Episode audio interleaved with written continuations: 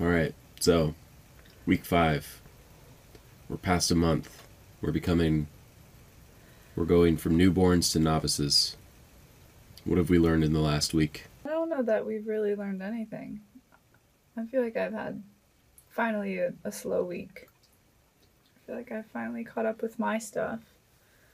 I had a slow week where I got to enjoy a lot of time reading and being outside and doing other things than work, which feels really good.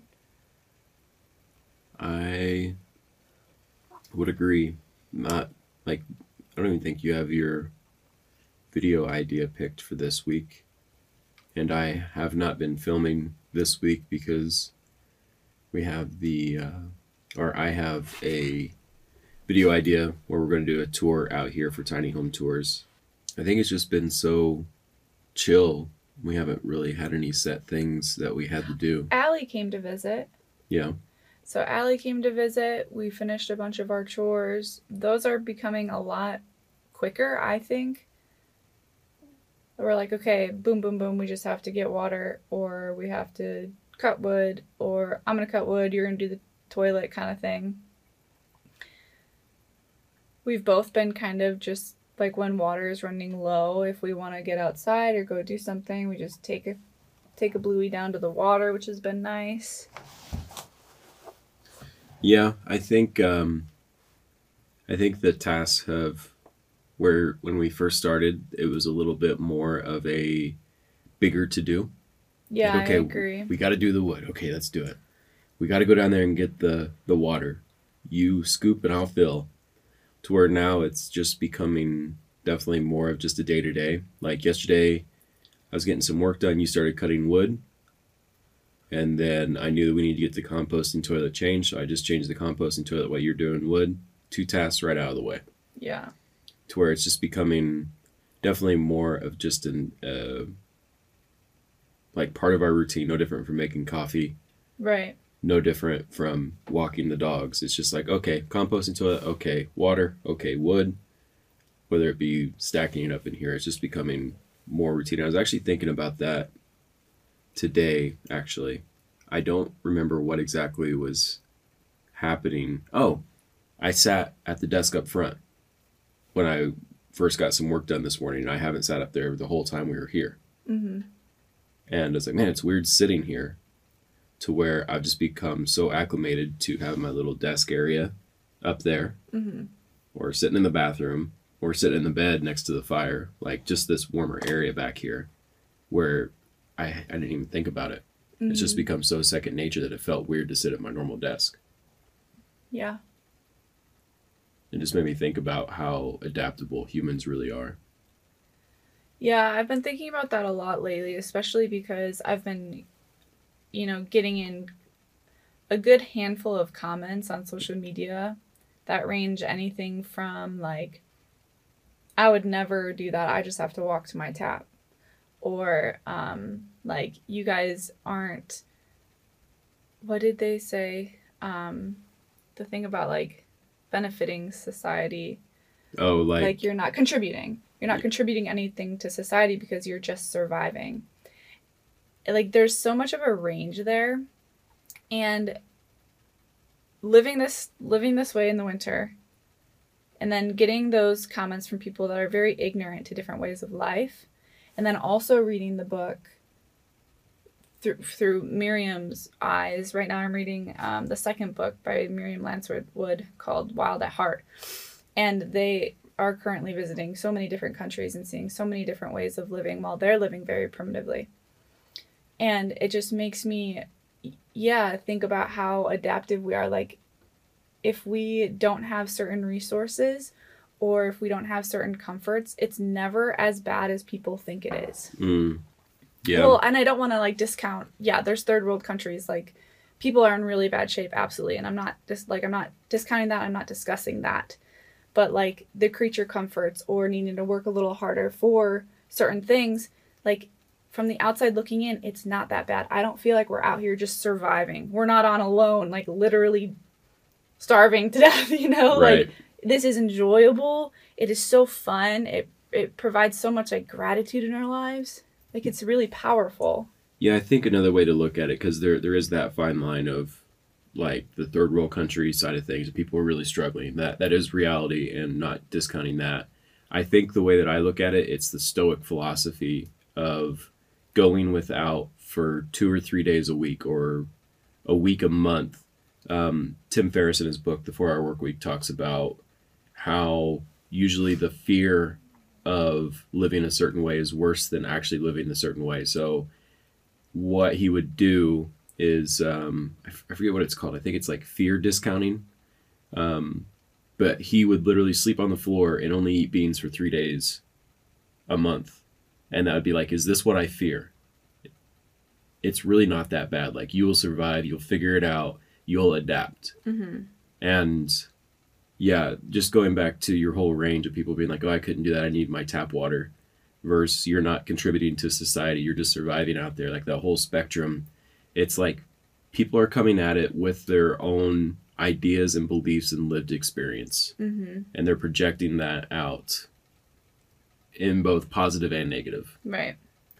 so it is it is interesting being on the side of it because like you said like how enjoyable this this is and how much you appreciate the water like like i'm going to be doing dishes after this and i was getting water out of the berkey and it's like water that we scooped out of the river brought it up filtered it through the berkey then put it in a kettle to warm up on the wood stove to then put in our nemo shower to do dishes it's like Mhm. when you're participating in each step it makes you appreciate it more Yeah. just just like our ugly chicken we haven't eaten yet. Like it's scary looking and I do want to eat it, but at this point I appreciate it so much because we literally went to the farm like we, we didn't clean the chickens or anything. We didn't kill them, but we took them home and then sectioned them off and then put them in the jars, pressure canned them, stacked them in the bus, organized them in the bus. Like it's just more of an appreciation for every small detail and every step. And we're not even to the to the even basics. Like I'll, I'll fully admit, I'll always say we're only twenty percent getting into this lifestyle. Like it's not like we're out here becoming pros of off grid living. Right. Like we're still dabbling, Yeah. For sure. but it does make you appreciate things differently. Yeah. And I think when you talk through like all of the steps, like for instance, you talking through the steps of the dishes, like it sounds like so much. Like people are listening to that and they're like, "Oh my gosh, that's so much work." But it's it's really like not. like I woke up this morning and it's as simple as like, okay, before I put my tea kettle on or my kettle for hot water on the stove, um, I just dump some water in the Berkey. And then 10 minutes later, I can fill up the kettle, and it's just kind of like mindless work. Like being productive throughout your day, doing these little things that contribute to comfortable living. And that's just, it's just really nice. I just really like it. I do too. I think it, it just goes back to, you know, what we said before in previous podcasts, just how enjoyable it is out here and how how I had the preconceived notions even before I got out here, what it'd be like, how our time would be spent, and the realities of it. How have those preconceived notions evolved? Like thinking back to what you thought versus what it feels like right now, sitting here today. I think, like we talked about, the amount of free time we would have. Yeah. How difficult it'd be. How Like you thought it was going to be more difficult, but you also thought we would have more free time, correct? correct. Like I, I thought the cold would uh, would be like something that we were fighting against rather than living amongst. Figured it'd be like a nonstop, consistent thing like this this thing outside that we had to deal with all the time, to where it's just like more of a companion. Mm-hmm. It's just part of it. I thought the free time, like we would just be twiddling our thumbs out here, like obviously working on our business and like getting a lot of stuff done that we wanted to do online. Like I figured that'd be part of it, but I didn't realize just how much time living takes out here. Mm-hmm. And it's it's it's not a negative. It's not a bad thing. Like I'm I'm purely enjoying it. But I thought that it would be more of a more of a struggle to be out here overall, whether it be the water, whether it be keeping track of our food, whether it be the power. Like I thought that it would be this this uphill battle that's consistently that we're consistently fighting.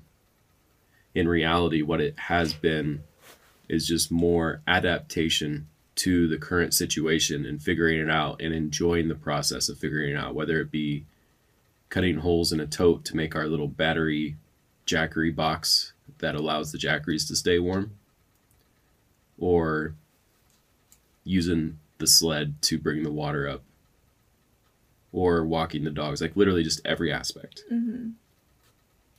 I think I know a lot of people don't think it's very cool. I think it's pretty amazing. Um, you mentioned Allie. Yeah. You should mention who that is and what we did while it was up here and what it was like having a childhood friend Yeah. That you grew up with come out and see that you're living in a school bus in the woods. Like what Yeah. what, what that experience was like. Yeah. Um. I mean, she's not surprised at all that I'm doing this. Like, it didn't. There was no feelings towards that. But Allie's my childhood best friend. We were born ten days apart and grew up right across the street from each other. Like, she was my best friend since I, since before I even knew how to say the word friend, basically. And so Allie and I grew up together, and she now has a little, the, like the most adorable little baby, Chloe. And so her and Chloe came up. Next time her um, husband will also be up here with us lucas. So Allie and lucas and chloe will be up here next time hopefully. And so yeah Allie and chloe came up and it was just the best day it was really cool too because we kind of prepared for her to be up here so i made some apple crumble and we got our chores all done so that we could really just all spend time together in the bus i also didn't know if um like of course I didn't know how comfortable Chloe would be in here. You know, like you never know. People are also like moms are very different with like of course anxiety or what their baby has already been exposed to as far as like outdoors or whatever. But Allie and Chloe and Lucas they go camping all the time. They spend a lot of time in their camper or up north in the UP with Chloe and so it was like absolutely no big deal that she was here. And I love Chloe. I feel like she is my niece She's a cool little baby. she is the coolest little baby. And so, yeah, we just hung out and we went for um, two long walks down the road. The first walk, um, Chloe didn't love the last like 10 minutes of it. didn't Love. That's an elegant way of putting it. I know. Um, and so for our second long walk, we put her and Allie in the sled and then took turns, um, like for the first part of it, Allie was holding Chloe in the sled, and Chris and I were taking turns pulling her down the road. And then on the way back, I held Chloe in the sled, and Allie and Chris pulled me back, and it was just so fun. Um, yeah, it was just awesome, and it's really cool. It's actually kind of funny that I'm saying it like this, but Allie and I, we don't get to see each other a whole lot, but we're the type of friends where like that doesn't really matter. Like we're best friends, and if we don't see each other for a few months, we get together and we pick up right where we left off. Like it doesn't feel weird, it doesn't feel odd, but it's funny. Um, like each time we're in a new place together, just to think about where we're at in our lives. So like she has a baby, like that's amazing, and I'm living out in the woods. Like that's also amazing because both of those things are things that we wanted and like created in our lives. Right.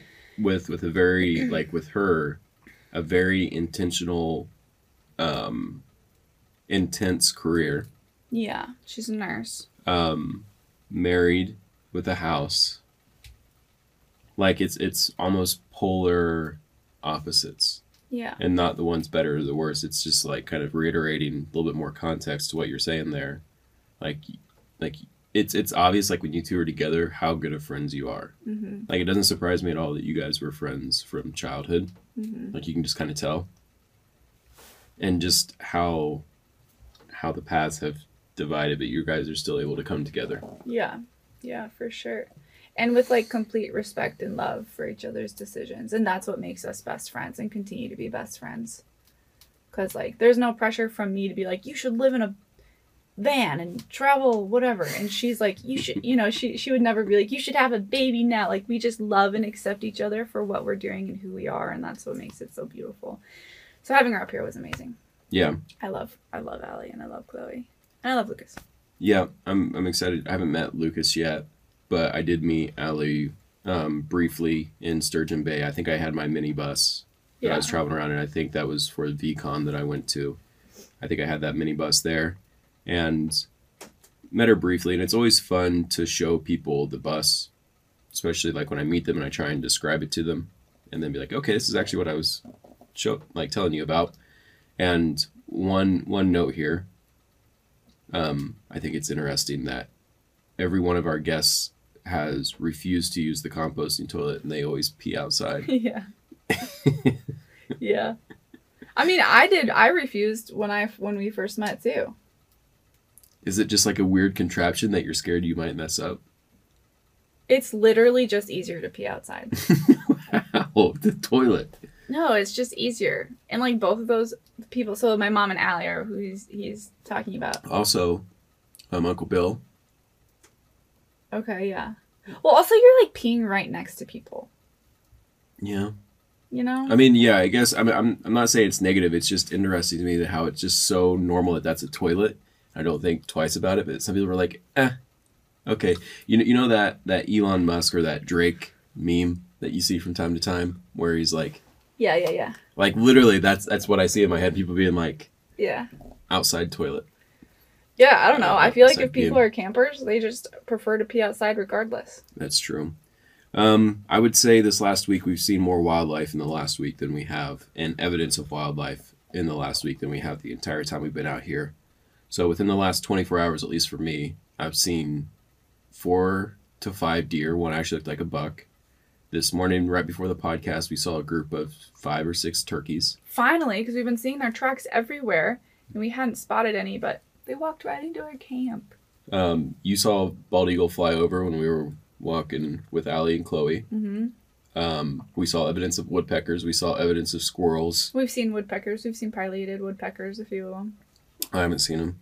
You haven't? Uh-uh. Oh. I, w- I wish I did. It'd be cool to see them. Um, but it's the first time I saw evidence actually, like yeah. just up close. It was right on the trail where they were going after bugs. I thought they were going after their stored nuts. Apparently, I was wrong. Stored nuts? They eat bugs, baby. I, I know, but oh. I, I, I thought they literally pecked out the trees and put nuts in there, and then came back to get them later. I hadn't. That's so funny. I, I had no idea. Like I think I watched Woody the Woodpecker when I was young, and I always thought he put, like he would do his Woody Woodpecker thing, and he'd put nuts and hide them.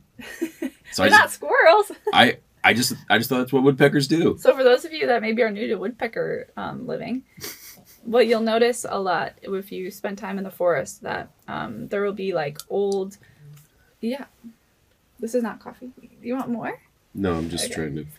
Um, you'll notice that there will be like old trees or um, like dead trees still standing, and you'll see these um, like holes drilled into them it looks like. And what what woodpeckers do is they they go to these like older um, trees that are usually decaying because that's where you'll find a lot of bugs that are kind of you know helping the wood decay and eating it or whatever. And wood woodpeckers can hear so they they listen to where the bugs are inside which is fascinating. And then they peck them out and that's what they eat they eat you know they're carnivores, or maybe maybe they eat they're omnivores. I don't know. That I don't know, but I know that they eat bugs and they peck them out. And um, there's some really cool thing about how they don't get like brain damage because they're they're like pecking so hard. It's I don't like know extra the mechanism. lining between their skull and brain. I don't know. Actually, I think my mom just sent me something on it. I should watch it. Well, either way, we we've seen a lot more, and we've encountered more animals this last week than pretty much the the entire time. I'd say within definitely this last week for me since we've been out here. Yeah. Encountered more animals, and I wonder if it's um, after New Year's, less people are out here, so more animals are starting to come up. Like with the turkeys, first time seeing them, actually Kobe's jumped up and looked out the window, and it took us a couple seconds to spot him because yeah. they, are pretty far away. He spotted them pretty far out, um, but they walked up to camp and then did a wide berth around it once mm-hmm. once they mm-hmm. got here. So, just curious. I guess we haven't even seen tracks of them. So maybe they're just moving more with less people out here. Yeah, maybe. Because it seemed like there was an influx of people out here for Christmas and yeah. New Year. Um, also this week, the solar is up to 99 100% and then after this podcast i'll probably put a propane tank in here to warm up and then we are going to get this up to 100% reason for that is um, one of the batteries was getting lower than the rest and still figuring out these SOK batteries. I think it's a programming thing to where they're not communicating the way that they should. And one of the batteries was reading way lower than the other batteries. So basically the idea is to bump all the batteries up to 100% and then hopefully this time their rate of just discharge will be equal. But with that right now we only have two completely full propane tanks two half full and the rest of the tanks are basically a quarter to none so we have about three three and a half tanks without going through the small ones. Like I, I think the ones that are pretty much empty, they'll run the generator for 15, 20 minutes and then they'll freeze over. So we have about a little bit less than half the capacity of propane for generator. However, we do have 100% now. And when we first got out here, before we started unplugging and moving everything out, I think we got down to like 40%. Yeah. So it's going to be interesting to see if we're able to maintain this 100%. I really hope we can for, or at least, you know, make it go slower Yeah. Because we still have two months. Yep. Pretty much exactly. Pretty much exactly. So hopefully the sun starts coming out. As you can probably see from this video, if you're watching the video, it's cloudy today. We'll just roll with it, do the best we can. Mm-hmm. Days are getting longer. That day that we did have full sun, the battery actually went up 2%, and we were using, I think we kicked it on once to charge laptops, or did we not even, do we do that? I don't know. I think I charged my laptop once, and we actually went up 2%. So all we needed is the sun, even with the angles, even with everything else. Yeah. Which we haven't been getting, but maybe we will. yeah. Anything else this week? I... We've ate a, ate a lot of chili, our bison chili that we canned during the summer, and it has just been so good. That's been wonderful. You added some some noodles to it. Yeah, to make it last a little bit longer. We've had that what three nights in a row now. hmm Today will be four. I just keep adding a jar of chili every time I warm up our old chili, so it's just continues to last us because I just keep adding it. So good though, do love it. Other than that, I don't I don't know that much else really happened. We've just been doing chores, getting our work done, which has been frustrating for me. I've been having some frustrating stuff with work pop up. Um, I've been spending a lot of time outside near the fire.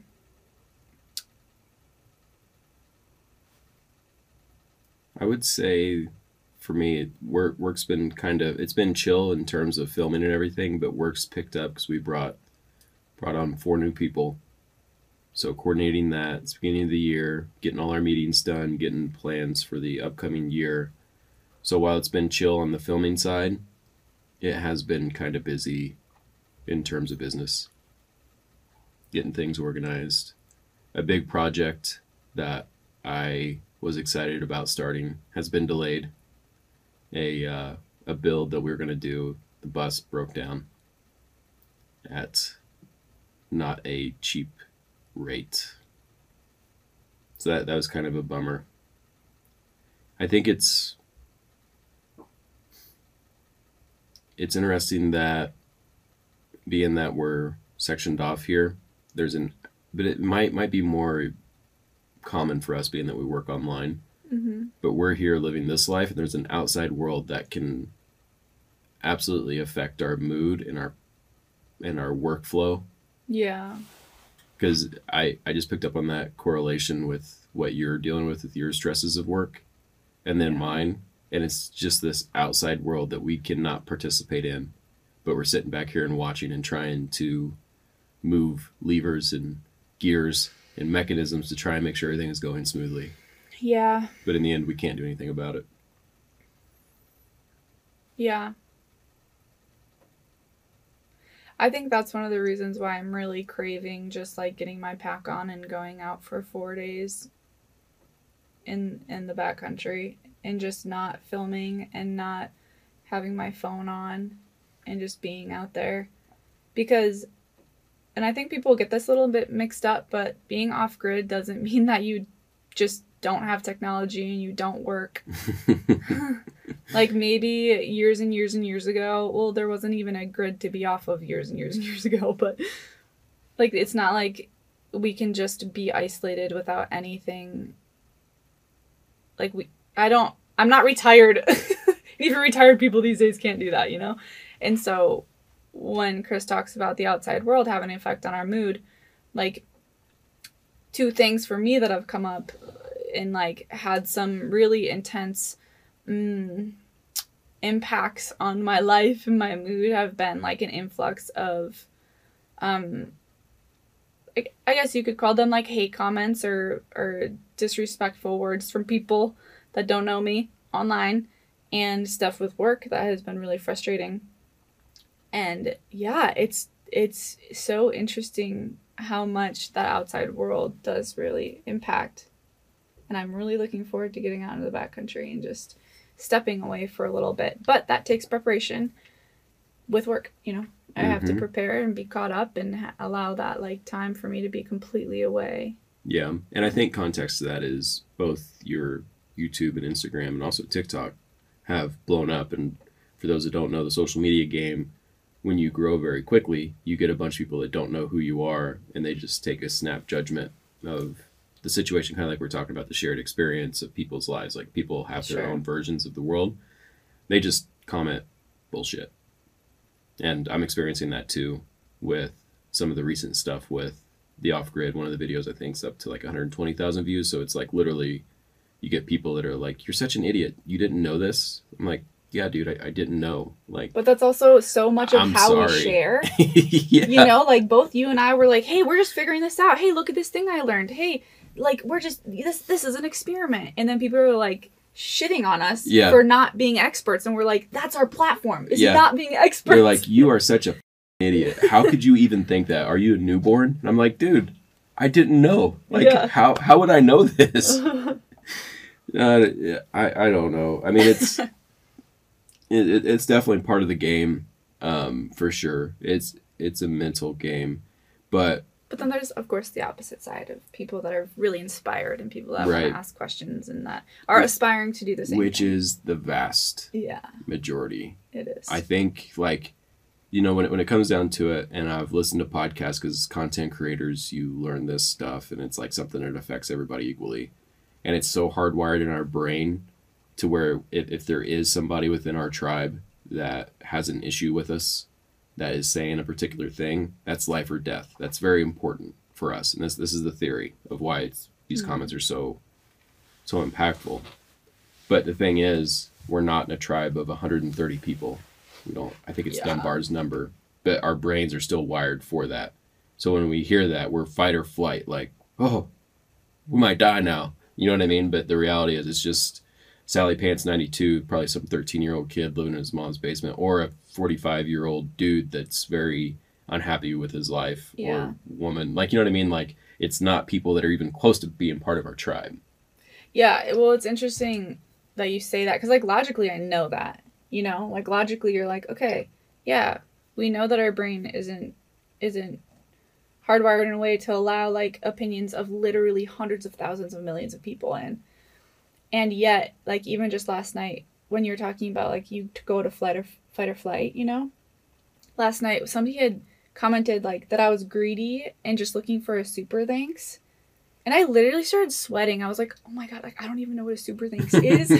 like, what's a super thanks? What is he even saying? Like, why, why am I being greedy by just sharing about my little wood stove? you know?" And I was just sweating, sitting in silence, like, "Oh my gosh, this person like, oh no!" But of course, then it just takes some time to like Be like, realize it's not about you. You know, it's like, okay, I don't know what this really means. Let's just block and move on and like whatever. But it, it is that like fight or flight. Like you get sweaty, you feel like shit. But yeah, anyway, we don't have to talk about this. Yeah. Well, with with your backcountry thing, um, in the past in the last podcast, you asked me if if I would be up for it, and I think what we've talked about doing is you get caught up with work. I will come out for one night with the Cobes, um, and basically set it up to because we've been getting some warmer weather, and if it only gets down to twenty five through twenty eight, the bus will be totally fine. We'll just run the wood stove, block off the black air, back, back area, and I think the batteries and everything will be fine overnight. Um, I'll come out with you one night, experience it, come back. Me and Cobes will come back, and then you and Akila will stay out an extra three nights or so. Yeah. So we we've been kind of planning for that, and I think that you would absolutely murder if you did a video on that. Like I'm excited to see. Or But I don't think I want to film. Like I Yeah. just want to be there. I was I was gonna say like we've I guess we never talked to that part, but I think if you did record yourself out there doing that, that would murder. That's not here nor there. And we also talked about maybe next week starting our construction project, whether that be a sauna, whether that be a wood room. We can't really dig into the the ground right now, so we can't really do the the walk in root cellar or whatever. Or maybe we can. I I, I don't know. We we want to get to the point to where we want to start a project using all those logs that we have out there. Yeah, I think it'd be really cool to go down by the river and make like a little sauna so we could jump in the river and then go into the sauna. I don't think you'd be super stoked on jumping in the river. But like right right now or spring. Right now. I don't know if I would just because I don't want to get stuck under the ice. you wouldn't. You can stand in that river. Okay, so look look at it this way. So down a little bit further, there is an open spot Yeah. and it's flowing. If you get sucked under there, that's like three inches of ice. Doesn't matter if you can stand or not. Like it might be a disadvantage because you would get sucked under, and then it's literally hundred yards of ice. And if you're getting pulled back, you're you're screwed. right. Have you ever been swept in in water? No, but we also don't have to be in the middle of the river. Would we just like punch out a little spot? Yeah. I mean, I would- sit in it like a tub. I I would be up for that. Okay. I also know the river, and you have never been in the river, and so maybe there's a differing like Right, you know what I mean. Like I I know the current of the river there. right. Have Have you been swept in a current when you haven't wanted to? Like I'm, I'm not even talking I haven't like been in an undertow. No. that is like like the feeling I'm getting is Yeah. that Yeah. because I've I've been in that, and it is like like my heart's racing a little bit thinking about it, Yeah. and it's just like I'm I'm thinking of being stuck under ice with that, to where I had a hard time even getting up to breathe Yeah. what I was in. Can't imagine three inches of ice up above me. So again, I, I I don't know the river. It's neither here nor there, but it would be cool to to work on a building project. And like I said at the beginning of this podcast, we're gonna, or at least I'll film for Tiny Home Tour as a whole tour of our little compound out here. Just kind of modifications to the bus, your van, how we get water, our little wood spot out there. And other than that, what I'm thinking is we're we plan on doing laundry today. Oh gosh. Should I just do it? Because I, I really don't mind. I, Dreading laundry. I okay. How, how about this? no, I'm fine helping. I just like I don't know. I am dreading laundry. I'm very no, I I don't want you to just do it. It's just like No, it's one of those things of where it's like this looming thing and then once you just get into it then you're just doing it and it's I fine. have some middle ground. This this is what we can do. You make me some gnocchi. No, I want to help with laundry. I'm not going to. and I can do laundry. No. It's not that I don't want to do it. It's the thought of all of my precious little clothes being wet and needing to dry them, which will be fine. Your precious, like, do you mean like your wool stuff or like? yeah, like the only clothes that I wear, basically. I mean, same same here. But okay, so this is what I was actually before I went to bed last night. I was thinking about this. We can blast the wood stove. We have our little table right there. When I kick the generator on to get the batteries to full hundred percent, we'll just I'll charge the our little fan, our battery fan, and then because we're we're gonna dry them in here with a laundry rack in the shower, just rinse like wring them out as much as we can. Blast that wood stove. Put that fan right there to blast the hot air on there and just keep that fan going. Mm-hmm. So it'll have air going through. I, I don't think it'll take that long to dry. Yeah, we'll see. it's a big experiment. Yeah, it's, but yeah, I mean, I think that just getting it over with. So many people have been asking, and then we can let them know how it went. So just to run through the laundry, underneath the bed I have a actuating plunger that I got on Amazon. Um, we're gonna empty out one of the coolers in the car that has our steak in it. Just leave that in the car, and then bring the cooler over to our outside fire. I have a big. What would you say? Is that a three gallon, two two gallon pot? Yeah, I don't know if we should put that on the fire though. It's the, what, what else would we use? I mean, I don't know. I just wouldn't want that to get ruined. Like, I don't think that's made to be put on a fire, you know? I mean, it's. I've been c- using it with the propane. Yeah. Yeah, we can do it. I mean, the thing is, worst case, I'll get a new one after because I, I don't think we have any other containers that are that big that we can actually warm up water. Yeah. Yeah. Like it's our biggest container to warm up water in Mm-hmm. because we didn't. It's like a big stew pot.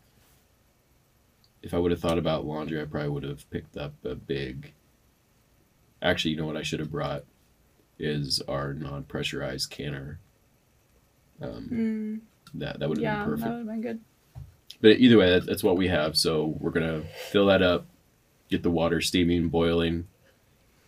Then already have cold water in there, so probably two gallons, hot water, two gallons, cold water from the river. Agitate it with our biodegradable laundry soap. Drain that out because it's a cooler. Refill it with the water mix. Agitate that, drain that, wring them out, bring them into the shower in in the bus, and see how it dries. So pillowcases, sheets, and our wool clothes. That, at least I'm gonna put my wool in there and my camo, my awesome um, Duluth fire hose pants that I suggest everybody look into if you're doing anything outside. Yep. That will be our task for today. Yeah. The offer for gnocchi still stands though if you decide you want to do that. I'm not just gonna have you do laundry. All right. Anything else before we get to our Q and A today? Um, are you confident in what you ha- in that you have plenty of food and won't need to go to town for more? I'm very confident that we have plenty of food. I mean, I feel like we're we're stockpiling fairly well. Besides our salty, vinegary stuff, Mhm. we are we are running a little low on salty, fatty, vinegary stuff because I think we underestimated how much our body would be craving that Mm-hmm. but in terms of food we are i feel like we could last into late summer i I feel like we could last the year. i, we honestly had so much food. We i way over prepped. i have to agree with that dog food not so much but our food Yeah. like so just just for context we when we got our quarter cow we had what 60 pounds of ground beef do, do you remember it was like 60 of 60 to 70 of the Yeah. poundage we got was ground beef i used three of those packets for tacos that fed us two nights and then me you and Allie one night Mm-hmm. so that was three meals for both of us twice, and then three people once. And we had to like we were still full, and we just finished it off because there wasn't that much left. Yeah. So it, it's going much further than I anticipated, and it's lasting longer than I anticipated. Do you have concerns for about mold, and how do you control for it? No concerns about mold. The wood stove actually keeps it very dry in here. Um, even condensation up front, it gets rid of it fairly quickly. If there is mold, I'll just drive this thing down to Arizona, I guess, and just let it bake in the, in the desert. Uh, Pauline, I asked this question in the video chat by accident. Just wanted to know if you own tiny tours or work with them doing videos. I'm a big fan of you and Linnea and the doggies. Hope your spider bite gets better soon. Yeah, so I started Tiny Home Tours a long time ago, and uh, yeah, I started it and the spider bite is much better. Um, Karen, you have skills in so many areas: electrical, plumbing, construction, and survival. I am a, I am a good, uh, a good. Uh, what's what? What's that word? I'm definitely not skillful in those areas. I'm good at trying my hand at them. That's for sure. I, I guess it's more along the lines I'm willing to throw myself into it and try it unless it's above my pay grade, then I just pay people to do it. Um, did either of you have previous backgrounds in training before setting out to live off grid? I commend you both for living your best lives and sharing your adventures. At least for me, I think I'm just more along the lines of jumping into stuff with with both feet and not really worrying about it and trying to figure it out. Where are you at with that? With if we have previous backgrounds or training? Yeah. Um, I would say that I'm similar as far as previous background. Um, like, I'm also one to just like jump in and try things on my own. So, like, for my van, I built that all by myself and I didn't have any prior experience. But the beauty of today is that you can find so much information online. YouTube is a wonderful source to learn things. And I learned how to do my own electrical and how to build my cabinets and how to install floor, everything that I did in my van. I just learned online and I jumped in and did it. Doesn't mean that it's perfect, doesn't mean that it's beautiful, uh, but I love it and it's perfect for me. And then as far as like outdoor stuff and being out here outside, I do have a lot of experience in the backcountry. I have a lot of experience. I, I don't know that I'd say um, survival. I would not consider this survival. Um, that is something that I'd like to dive deeper into. As far as like outdoor survival stuff, I do have some skills in that realm, but I'd like to to really like really dive into that maybe some like courses out east or whatever coming up. But Yeah, Yeah, I agree. but I think the best way, like you said, the best way to just learn about it is actually to jump in and do it and learn along the way. I think we're both of that mindset, and I think it's why we get along so well. And so we end up out in a school bus during winter in Wisconsin. Yeah, I think so. Um, Susan, can you post how we met again? So that's on the Linnea's channel. I will post that in the top of the description of this video. Um, Debbie, well, Debbie Wellman. My grandma used to freeze dry her clothes on a line outside in the winter, then stand them in the Oh. in a room to thaw. That's funny. You want to try it? Sure. We'll we'll use we that should with look some. into that. That's funny. So what what I'll do, I'll, I'll use my pants as a sample. I'll do one pair freeze drying outside, and then I'll do one pair um, drying on the rack in here and see which Cool. one yeah, works better. Cool. Um, Jeanette, when are you guys getting married? I don't I I, I don't know. I don't know if Linnea is convinced that she wants to put up with me My yet. gosh. You I'll keep have to- that. I'll have to woo her some more, I guess. Uh, Rebecca, I am in Yuma, Arizona. Um, so not missing the snow. Thank you both. We'll stay the whole winter up there. Think you both will stay the whole winter up there. Good luck. Do you think we'll stay the whole winter up here? Yeah, I'm wishing that it was even a little longer. I wish that we weren't done in March. Like I wish that we could go into spring and like really take on like spring stuff. But I think that maybe we'll be ready to go in two months. I don't know. But I think like literally without a doubt, unless something happens to one of the dogs, we're here to stay. Yeah. Or or spider bites or Yeah. any of that bullshit. Yeah. Um, yeah, I mean, the thing is, I have that guy's trip, but at the same time, I can go and come back. And you can have like a reprieve of going to the store or whatever. You can stay out here. Like, it's, we make our own rules. I mean, we, we say that a lot, but literally, we make our own rules. We could Mhm. stay, we could stay here and then just go visit Sturgeon Bay. We, I'll edit that.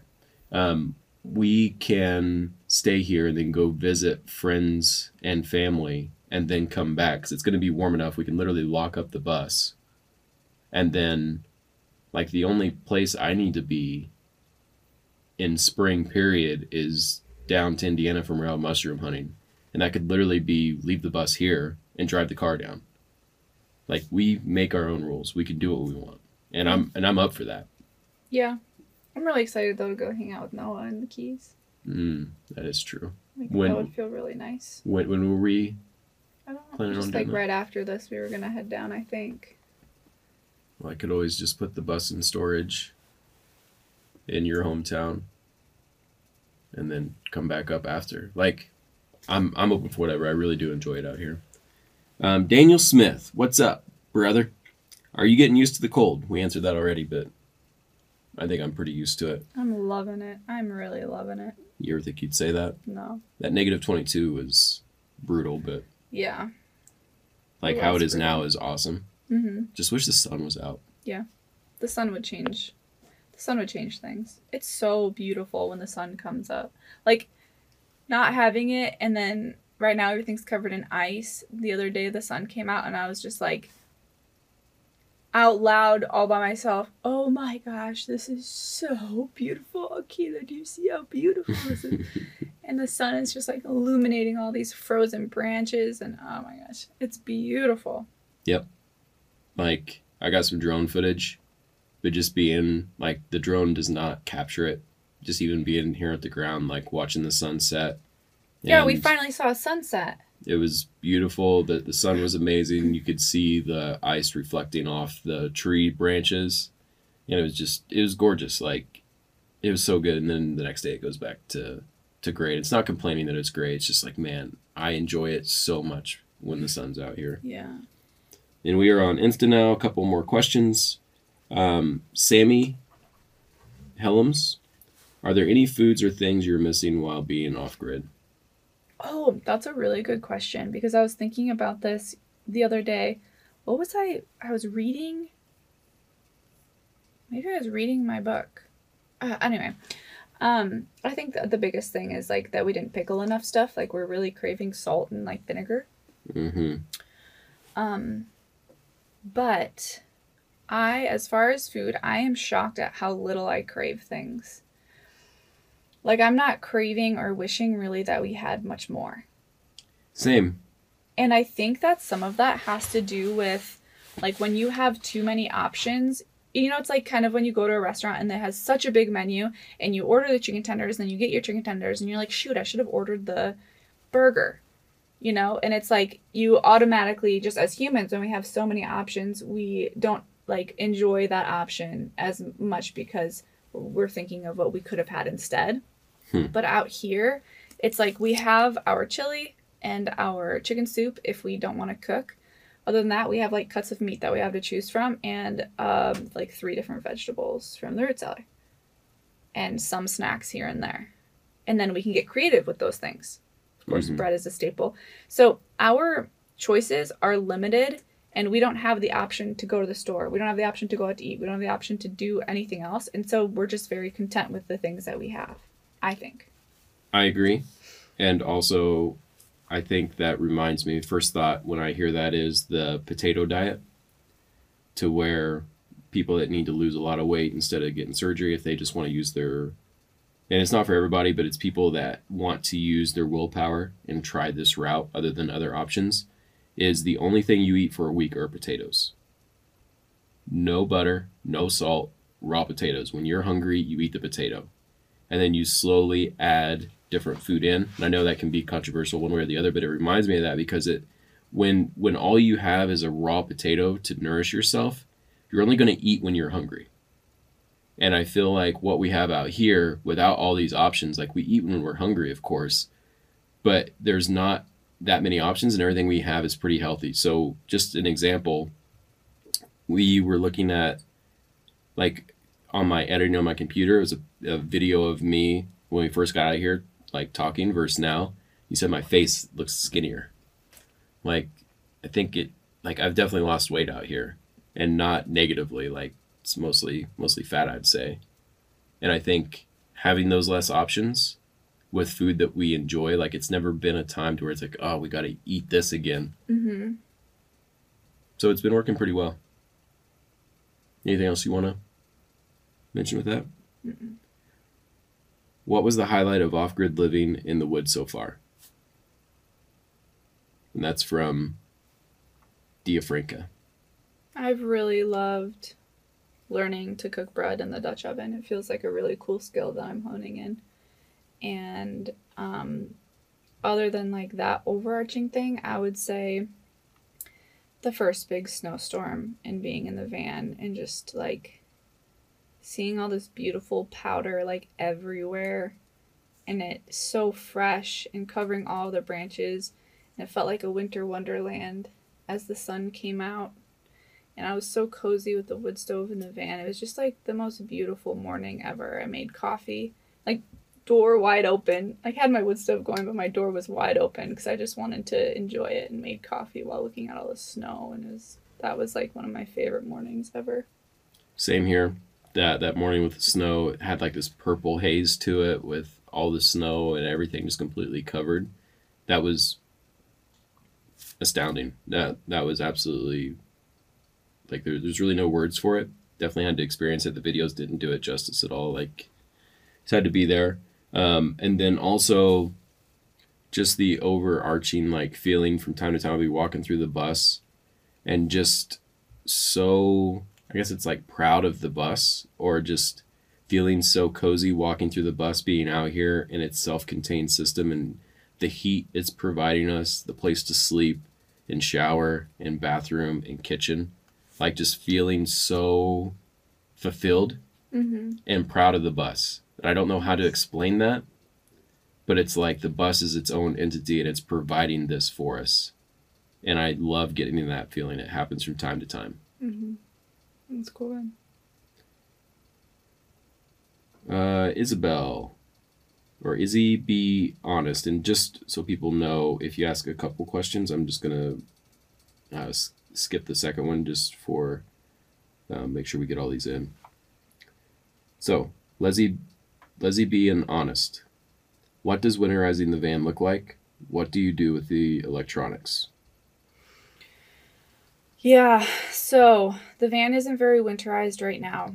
Um, so I have a wood stove in there, and I think that if I didn't have the wood stove, I'd be a little bit more worried about condensation and mold growth. But with the wood stove, everything does stay quite dry. Um, I am going to be adding some, um, what is it called? Uh, like rigid foam board onto the windows and one of the fans because there is a lot of cold air coming through those when I'm in the in the van, and when, when it gets really cold, like in the teens, um, I do notice a lot of cold air seeping in through there. So I still have yet to do that because we did have a warm spell, and I like being able to look out of my windows when I'm like in bed or working, um, and so does Aquila and Kobuk when they're in there. So I have really held off on that. As far as my electronics, so my Battleborn batteries are struggling and um, my electrical system is struggling. I don't use anything except for my lights. So my fridge is turned off and my freezer is turned off. I obviously don't have a diesel heater anymore. Um, I don't use my inverter. So the only thing that is drawing from my system are my lights. And my Battleborn batteries are literally in the worst position right now to get heat. So my the top part of my van stays really warm because my wood stove is like higher than you know than ideal. And my batteries are tucked away in the far back corner above a wheel well. So what I will be doing um, is adding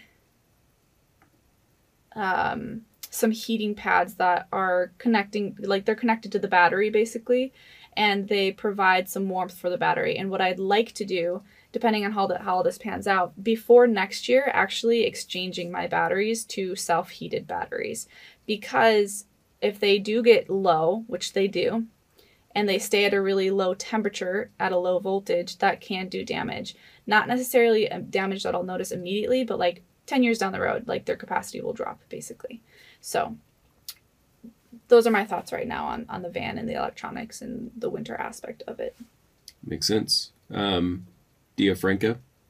Oh, sorry, I already did that one. Mel Dup M-. What is your take on alcohol consumption during this off-grid time? Do you did you stock up? Limit yourself. I'm not a big drinker, so I'm very happy without alcohol. We've had I I really really like having alcohol to cook with. I love cooking with white and red wine, or whiskey is really good for like sautéing vegetables. Actually, Whiskey. Mhm. Interesting. like whiskey carrots. Yeah. So I do enjoy drinking from time to time. I think my favorite is like wine or beer while watching a movie. Like that is very relaxing for me. But out here we basically didn't bring any alcohol. Like the other night, we had a, our first board game night. That's actually something that Yeah, I forgot about that. We, we had our first board game night, and we shared about a quarter of a glass of wine, but it got spilled. Yeah, I spilled it. Whoops. So I spilled it all over his left slipper. still smells great. Um, yeah, so I feel like for me, what I've always done historically is take like three or four months off a year just to balance. But I do enjoy drinking, like playing poker with family and then just drinking beer, hanging out with family, playing poker or cards. Super fun for me. But trying to limit. And I do think, you know, it's kind of one of those things if i ever do have kids i think that i will stop drinking period like i've, I've always viewed it as a time limit on Mhm. drinking in in my life to where it serves a purpose up until a certain point and then once it's done it's done this is a big question unless you want to add anything to that um memento oculus how did you figure out what you wanted to do in life? Mm. Go ahead, babe. I've always wanted to do this. You've always wanted to be the manager and owner of Tiny Tours. I don't think that, that that's what allows me to do what I want to do. Where my head went with that question was like what we're doing now. Mm. I didn't even think about work. Yeah. I wonder did, did you view it a different way? Yeah, kind of. How did you figure out what you wanted to do in life? Yeah, I mean, my job allows me to live the life I wanted to live. Even when I was hustling and building it myself and being burnt out as hell, um, it was all about living the life I wanted to live. So I, I view the job as a catalyst that allows me to live the way I want to live. That's what I, and what I do is live the way I want to in my school bus. Yeah. I don't know. What about you? Oh, I have this idea of like, I've always called it like the breath of life, which sounds kind of woo woo, but that's what it feels like to me. So, um, throughout my life, I would say ever since my like, after my freshman year of college, I started to feel a lot less rigid about life. So, um, I always thought that I had to have like a career path and a specific type of education. I had to um, like be a certain way in society. And after my freshman year of college, I just started to I don't know really where it came from, but I just kind of started to like challenge that in myself. And I also felt um, so I was playing basketball in college. Um, and so that was very much a job. It was very difficult to to balance school and whatever. Anyway, so I started feeling really pulled back to nature, and that was like the first time that I really felt like I just went with the breath of life. And so, a big part of my childhood was nature and being outside, and that's something that my parents cherished and really like got all of us kids out doing camping, backpacking, portaging, all of that. And I, I felt so pulled back to that and what I felt like is really my truth when I was in college and started making different decisions just to go with like where I felt like I was being pulled or blown by that like breath of life that I mentioned. And so how I knew what I wanted to do, I literally just tried a bunch of stuff and allowed my like passions to guide what I wanted to do. And slowly the decisions that I made brought me closer to the life that I really wanted to live. And like Chris mentioned, um, like his job allows him the life that he really wants. And that his is also what I decided early on that I wanted. I just wanted to live a certain lifestyle and however I could get there, that's just what I did. So I now am a YouTuber which is so weird to say because never in my life was I like, I want to be a YouTuber. I just slowly made decisions over time that aligned with the lifestyle that I wanted. And making videos had just kind of fall like I just kind of fallen into that and I love it. And that also doesn't mean that this is exactly where I'm going to end in life. Maybe maybe I'll be a YouTuber forever or maybe I will have this amazing opportunity with something that brings me to a different career or um, you know, whatever. I'm I'm very open to what's next too, as long as I'm still living this this lifestyle that I really love, which is close to nature. I like to live very simply and to travel and experience new things and to forever learn new skills. That's my answer. Yep. Gary Vee, one of the guys, I would not be where I'm at right now without listening to his stuff. He says your 20s are for tasting. Go out and make mistakes. Go out and live in a four bedroom house with 10 people that are content creators or stockbrokers or whatever your passion is. Like go out there, taste, see what's out there, make mistakes, break things, and then once you have a general idea, once you find something that works for you, then you pursue that with all you got. And, and if you're not 20s, like do this in your 30s, do that or in your 50s, 40s. 60s. Like, yeah. you can do that whenever you want. Like it doesn't I don't know. I think that's such great advice. And I think even if you find something you want to pursue and 5 years down the road you decide that you're not into it anymore, then you can also do something else or or gain skills in another area. Yep. I mean, that's that's kind of how I feel. I mean, right now the social media stuff's doing well. Tiny Home Tours is growing. Like I said, we just brought on four new people. But at the same time, I know it could be gone the next day, and I just have to adjust and figure it out. Yeah. Like I, I always think, I, I don't I don't think it's going to be consistent. And I think I've talked about this with you before in a podcast, maybe, or maybe it's just our personal. I don't remember, but this really struck me when I was, for whatever reason, there was like this '70s sitcom on, like maybe The Jeffersons or something, and it wasn't the main characters, like one of the B characters. And I was like, I bet he thought he made it and this show would last forever. He probably spent his money in a way that the show would last forever. Mm-hmm. He probably acted around his friends and family like this show would last forever. And it just struck me that no matter how secure or what I think is like what, what I'm doing is going to be around forever, it's not. I'm not. And on a long enough timeline, nobody's ever going to remember who I was, Mm-hmm. regardless of whatever I think. Mm-hmm. So I think that was like within that one show, I viewed all of that within like 30 seconds. Mm-hmm. So I'm I'm right right there with you. Like I've I've always think that. Um, Lady Trekkie, 42. Has being off grid together changed your relationship at all? Any benefits, any struggles? I'd say both. I'd say so. Yeah. I would say being out here has what's the best way to put it? I feel like we were pretty close to begin with where it's brought us closer, but at the same time we're digging deeper into who the other person actually is. Mm-hmm. And from time to time that digging deeper hits nerves. It hits particular aspects yeah. of us that either one of us might not know is there Yeah.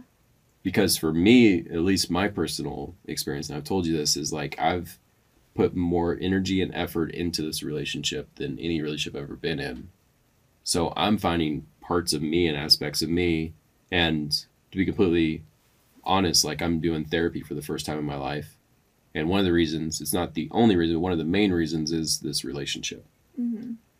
so I think it's been better, but it's been an uphill walk with figuring it out. It's work, I, sh- I should say. Like, not that the relationships work, but figuring out these different aspects that we're getting deeper into out here is definitely work. Yeah. So I think it's been for the better. Yeah, I think so too. I think that we're learning so much about each other and that we get to spend time together that I think the majority of couples don't. You know, the majority of couples, I would say, have opposite jobs or they're gone for eight hour eight hours a day and they reconvene at the end of the night and we are together literally all day. I mean, there are days where I'll just like spend in the van or even nights that I'll spend in the van, but we're together the majority of the time and we also have shit to figure out together. Not like between our relationship. Like of course there's that too, but we have like constant things to figure out together living off grid and Right. living this lifestyle. And so it's like constant teamwork. Um, and that's pretty cool. Yeah, you were in your van for what, two hours reading your book? Or you were doing something over there last night? Was it about two hours? Well, I was in there for the early afternoon and then went back in the evening. Yeah. I was working. Yeah. Oh, yeah, because I, I had my session actually yesterday. Um, but it, it feels weird without you in here during the day. Like that that's how much we're together. It's not like like when people I feel like typical relationships when people are around each other more than normal, it feels weird for them. Mm-hmm. When we're actually apart, it feels weird. Yeah, that's true. Um, what are your favorite? These this is from Keel Korzor, Kozoro. What's your favorite chores? What are your least favorite? My favorite chores are gathering water. It's nice and peaceful down there. That's mine too. Uh, least favorite? Um, I don't really have a least favorite. I like doing the wood. I like doing water. Compost tool doesn't bother me. My least favorite is when we run the generator. Is that a chore? Yeah. You don't think that's a chore? How is that? a- Running the generator? yeah, I go out there and turn on the propane tank and press a button. Maybe it's a chore for you to listen to it. It is. Uh, uh, TFin42. I'd love to know more about your compost until it works. Maintenance involved. And this actually goes to Jason Openshaw, who manages Tiny or the Off Grid Schoolie Facebook group. How often do you empty the composting toilet? We will do this together. Um, in terms of changing the composting toilet, I just did it yesterday. We're a month and a week, month and a half in. Yep. But this is the second time we've changed it. Right. Wait, yeah, second time we've changed it. Mm-hmm. And did, did I change it right before? I, I don't know if I did. I don't think so. No, because we were at my house and we didn't change it. And you know, to be completely frank, I think we both had some stomach issues recently. So I don't know if this last time, this last time was an accurate de- depiction of how long it lasts. Yeah. But yeah, two times in a month and a half. Yeah. Um, and in terms of how it works, maintenance involved. Um, it's a Nature's Head composting toilet. There is really no maintenance besides cleaning it. In terms of cleaning it, just wipe it down with bleach wipes, and it's fine. I will say the Nature's Head. Akila, down. I will say the Nature's Head. Um, it's not easy to clean all the little areas. Like poop gets kind of like splattered in places that you can't reach. Like cleaning it is is cool, as far as like that. It, you know, the top can come off. You empty it in a bucket, but um, it is kind of a pain to clean. I, I don't mind it. It's it's twelve minutes of dealing with with crap to have the convenience of having a bathroom inside. It's more than worth it for me. And it's like what while you're cutting wood, like I said, I just did it because I really don't mind it. I don't think it's something that you necessarily enjoy. But for me, I think I've done it. I mean, honestly, I got the Nature's Head before the bus was even finished. I'm so used to it. Like when I first started doing, it, I was like, oh, I got to do this all the time to where now it's like I would rather do it myself so you don't have to deal with it while you're cutting wood. I'm like, cool, she's out there cutting wood. I'm going to do this real quick. So I mean, I don't mind it. yeah, I just think that the design could be better. To be honest, that's all I'm saying. Is like let's let's design one and sell it. Um, Drift Panthera, propane heat, solar heat, neither wood heat. Um, just the casual observer. What's the schoolie's battery capacity now? Around 1600 amp hours. Um, Pascal and Rachel, have you both considered to give up your challenge in case you're struggling too much? I don't think that's going to be an issue. I don't find this as a as a struggle at all. I, I don't either. I would like more of a struggle in the future. I know you would. Like, what would be an example of no no propane tanks for the generator? Like, we just run out of power, and or wait, do, do you want a little foot pedal out there, a little hand crank to crank the crank the generator for your laptop to get ten percent, so you can send an email? I mean, my ideal, like, I feel like one of my bucket list items is to build a little cabin and just be able to take half of a year, like a winter, and just not have to have power and just live and just see what that's like. I I can I can agree with that. you don't believe me? you you think? I mean, the, the thing is, if it doesn't have power, and I just have like one of those little those little rolly up power banks from Goal Zero or whatever, and I just have my phone to manage everything, turn it on four hours a day. hmm Would would, would that be against the rules? No, You, you don't think I could do that?